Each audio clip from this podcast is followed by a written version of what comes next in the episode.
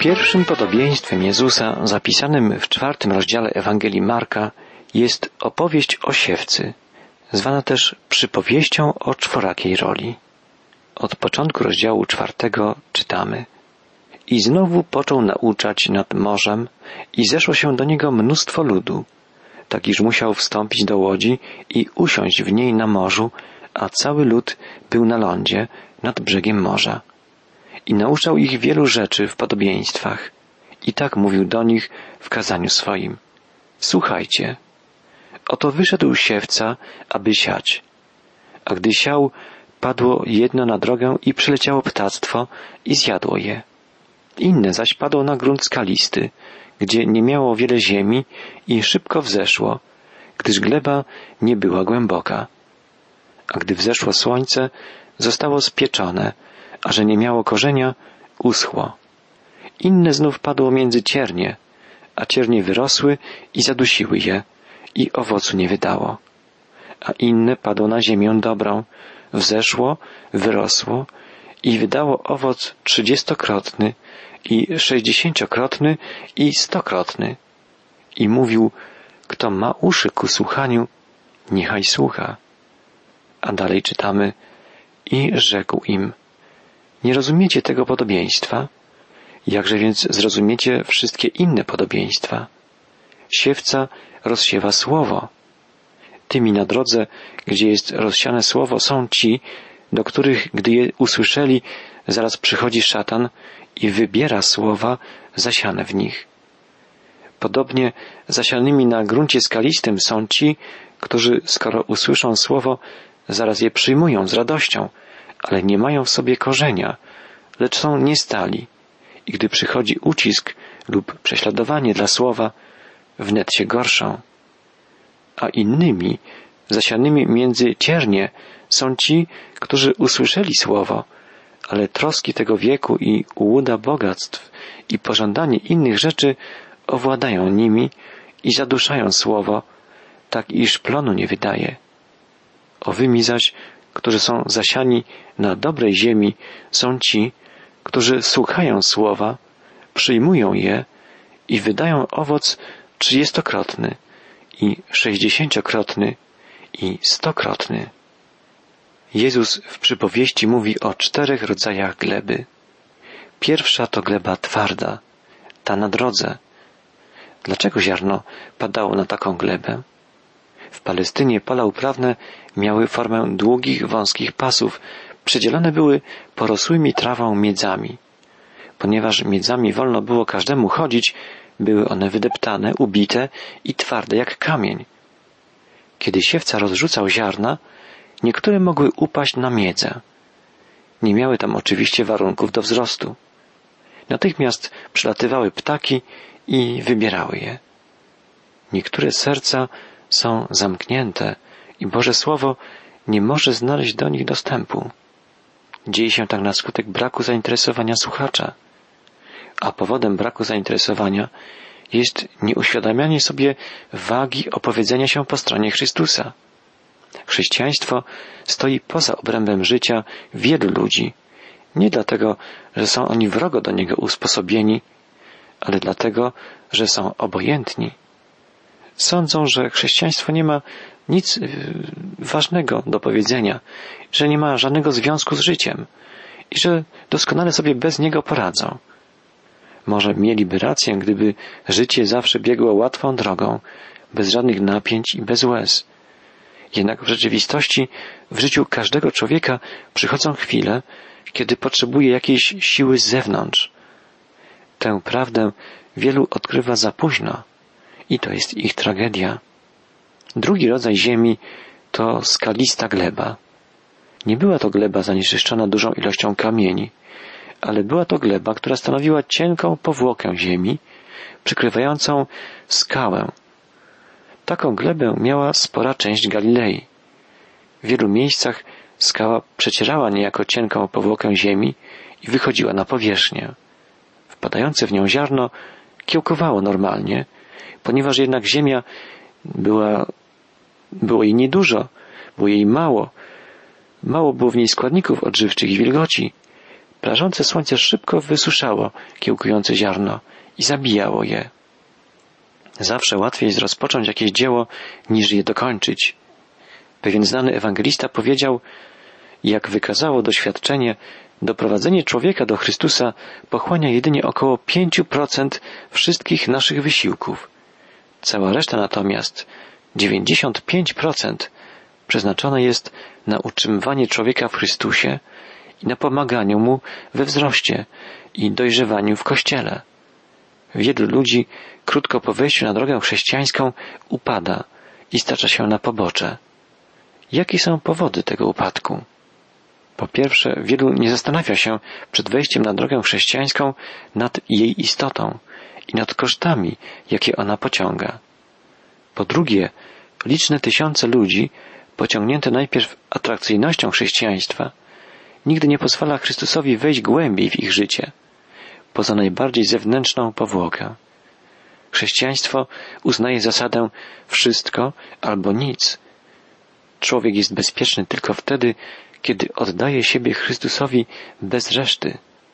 I trzeci rodzaj gleby to gleba porosła cierniem. Leniwy rolnik nie wyrywa chwastów z korzeniami. Niszczy jedynie zielsko na powierzchni i najczęściej ścina je albo pali. Zabiegi te pozornie tylko oczyszczają pole. Z pozostawionych korzeni wyrastają następnie chwasty. Rosną tak szybko i są tak mocne, że potrafią dosłownie zadusić w ziarnach życie.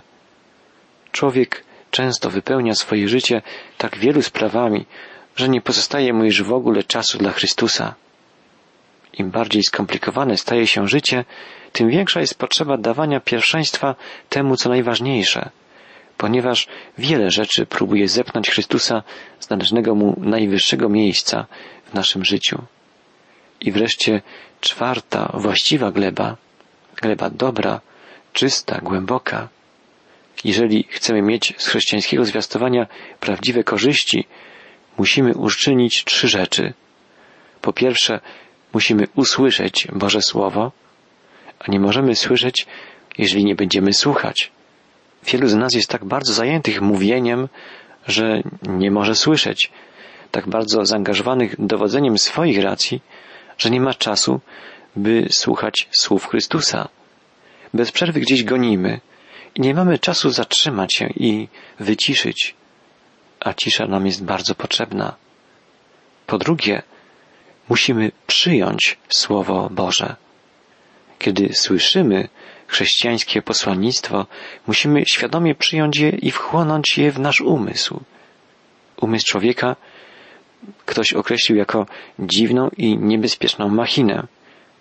Na przykład, kiedykolwiek oku zagraża wtargnięcie jakiegoś obcego ciała, zamyka się ona automatycznie. Takie zachowanie jest instynktowne, odruchowe. Kiedykolwiek umysł słyszy coś, czego nie chce słyszeć, zamyka się automatycznie. Zamykając umysł dla prawdy, której nie chcemy słyszeć, wchodzimy na drogę wiodącą prosto do nieszczęścia, do tragedii. Musimy mieć otwarty umysł, otwarty na prawdę. I po trzecie, musimy wprowadzać Bożą prawdę w czyn. Plon w podobieństwie był trzydziestokrotny, sześćdziesięciokrotny i stokrotny. To bardzo obfity plon. Gleba Galilei znana była z bardzo obfitych zbiorów. Chrześcijańska prawda musi być widoczna w akcji. Od chrześcijanina w ostatecznym rozrachunku wymaga się nie spekulowania, nie teoretyzowania, ale czynu. Chociaż część rozsiewanego ziarna nie przyniosła żadnego owocu, to jednak wysiłek się opłacił, ponieważ w końcu plon z czwartego rodzaju gleby okazał się wyjątkowo obfity. Może nam się wydawać, że nasza praca idzie na marne, że nasze wysiłki nie osiągają zamierzonych rezultatów. Tak właśnie myśleli i czuli uczniowie, widząc, że Jezus został usunięty z synagogi i że otoczono go murem podejrzliwości i nienawiści. Również jego zwiastowanie nie było w wielu miejscach przyjmowane, tak jakby oni się tego spodziewali. Byli więc często rozczarowani i przygnębieni. Jednak przypowieść ta powiedziała im i mówi i nam cierpliwości. Wykonujcie swoją pracę. Siejcie ziarno Słowa Bożego, a resztę pozostawcie Bogu. Z tego siewu będzie plon. Plon jest pewny. Zapamiętajmy, sianie Bożego Słowa zawsze przynosi plon. Słowo Boże zawsze wydaje obfity owoc w sercach ludzi, którzy otwierają dla Niego swoje serca, ludzi, którzy zachowują je i zgodnie z Nim żyją. Następne podobieństwo Jezusa zapisane w czwartym rozdziale Ewangelii Marka jest tak znane, że funkcjonuje jako przysłowie. Czytamy od wiersza 21. I mówił im Jezus, czyż przynoszą światło po to, aby je postawić pod korcem albo pod łóżkiem? Czyż nie po to, aby je postawić na świeczniku? Nie ma bowiem nic ukrytego, co by nie miało być ujawnione i nic nie pozostałoby utajone, co by nie wyszło na jaw. Jeśli kto ma uszy ku słuchaniu, niechaj słucha. Jezus naucza, że prawdy w ostatecznym rozrachunku nie da się ukryć. Powiedzenie to odnosi się do dwóch dziedzin. Po pierwsze, odnosi się ono do samej prawdy. Prawda ma w sobie coś niezniszczalnego. Każda prawda. Ludzie mogą się od prawdy odwracać, mogą próbować ją tłumić, mogą nawet próbować całkiem ją wymazać, mogą jej nie przyjmować, ale prawda w końcu zawsze zwycięży. Prawda może być atakowana, hamowana, tłumiona, wyśmiewana. Czas jednak przyniesie zemstę i w końcu prawda zwycięży. Człowiek musi bacznie zważać, żeby nie walczyć przeciwko prawdzie, a więc i przeciwko Bogu.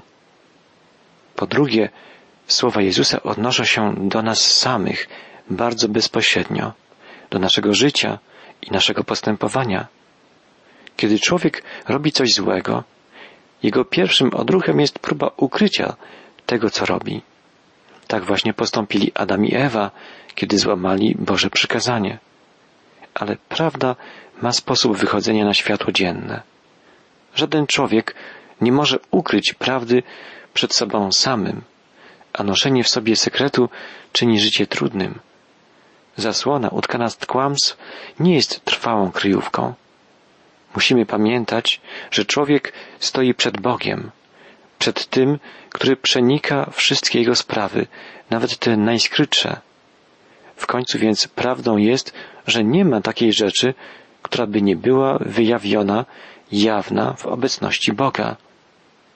Pamiętając o tym, powinniśmy odczuwać potrzebę układania naszego życia w taki sposób, żebyśmy się nie musieli wstydzić ani wobec ludzi, którzy oglądają nas niejako z zewnątrz, ani wobec Boga, który ma wgląd w nasze wnętrze, w nasze serce.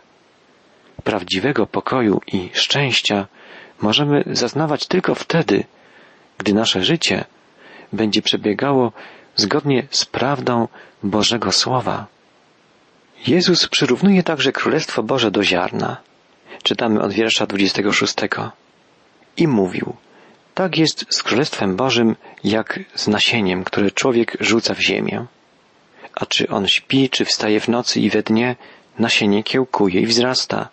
On zaś nie wie jak, bo ziemia sama z siebie owoc wydaje. Najpierw trawę, potem kłos, potem pełne zboże w kłosie. A gdy owoc dojrzeje, wnet się zapuszcza sierp, bo nadeszło żniwo. Jest to jedyna przypowieść przekazana nam wyłącznie przez Ewangelię Marka.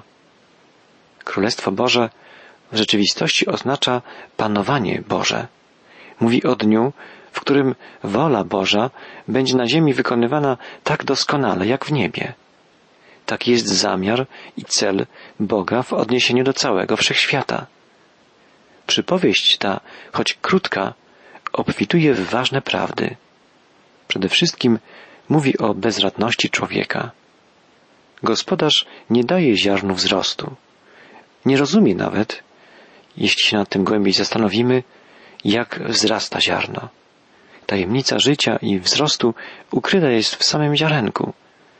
Żaden człowiek nie wszedł w posiadanie tajemnicy życia. Żaden człowiek nigdy nie stworzył życia.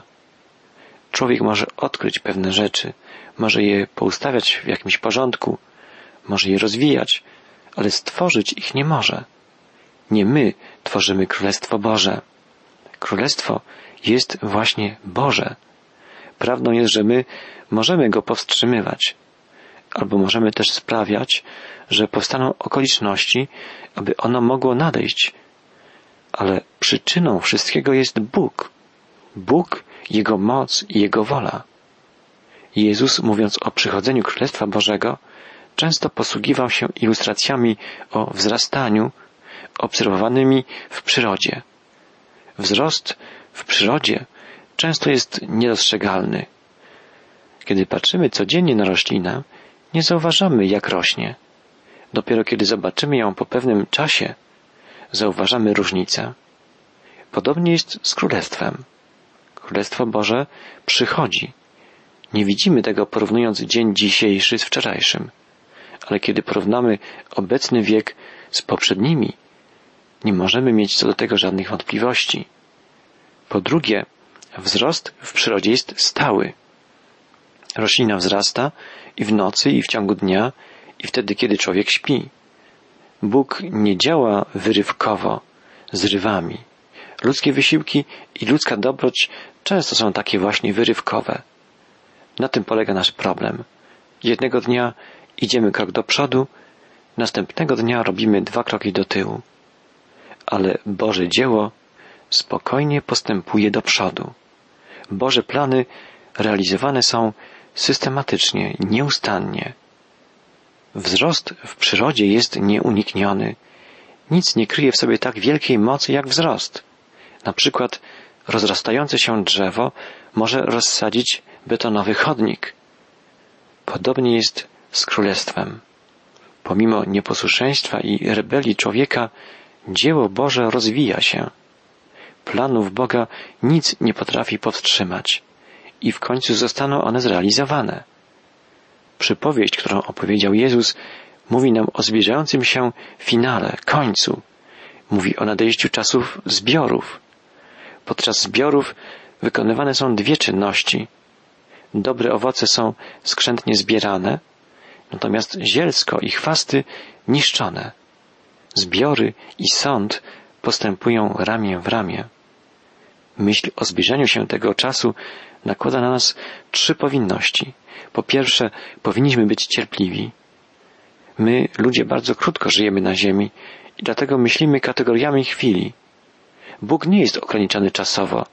Realizuje swoje zamysły, dysponując całą wiecznością.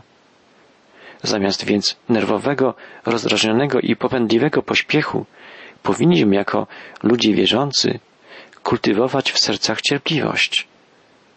Po drugie, powinniśmy mieć nadzieję. Dzisiaj żyjemy w atmosferze rozpaczy. Ludzie rozpaczają z powodu stanu Kościoła, rozpaczają z powodu sytuacji świata, z dreszczem zgrozy patrzą w przyszłość, ale my nie traćmy ducha, nie traćmy nadziei. Wiemy przecież, że Boża sprawiedliwość musi zwyciężyć. I po trzecie, bądźmy gotowi. Bądźmy gotowi na Jego przyjście. Chrystus może powrócić nawet dziś. W końcowej części czwartego rozdziału Ewangelii Marka czytamy I rzekł Jezus do nich owego dnia, gdy nastał wieczór, przeprawmy się na drugą stronę. Opuścili więc lud i wzięli go z sobą tak jak był w łodzi, a inne łodzie towarzyszyły mu.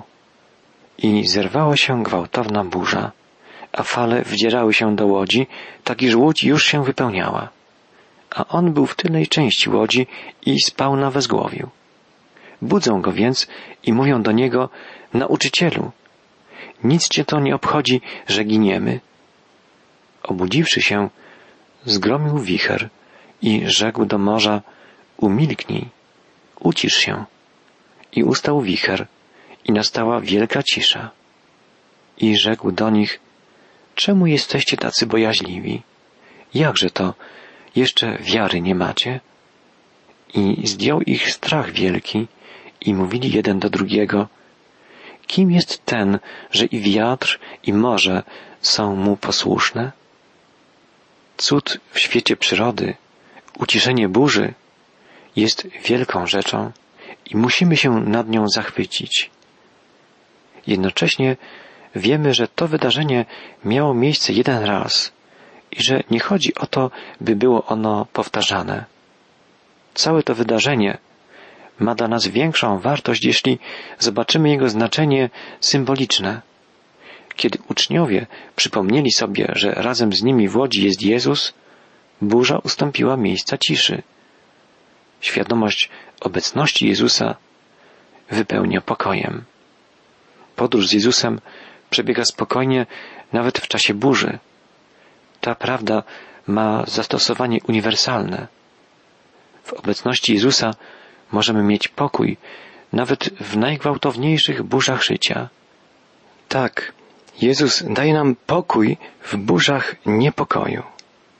Największym wrogiem pokoju jest troszczenie się o nas samych, o nieznaną przyszłość, o tych, których kochamy. Ale Jezus zapewnia nas o swojej miłości i o trosce o nas i o naszych bliskich. W burzach niepokoju Jezus daje nam pokój miłości Boga. Możemy w pełni ufać Bogu, bo On zawsze pragnie naszego dobra, zawsze pragnie pokoju dla nas i On, tylko On jest w stanie nam go zagwarantować, gdyż jest przezwyciężającą wszystko wieczną miłością.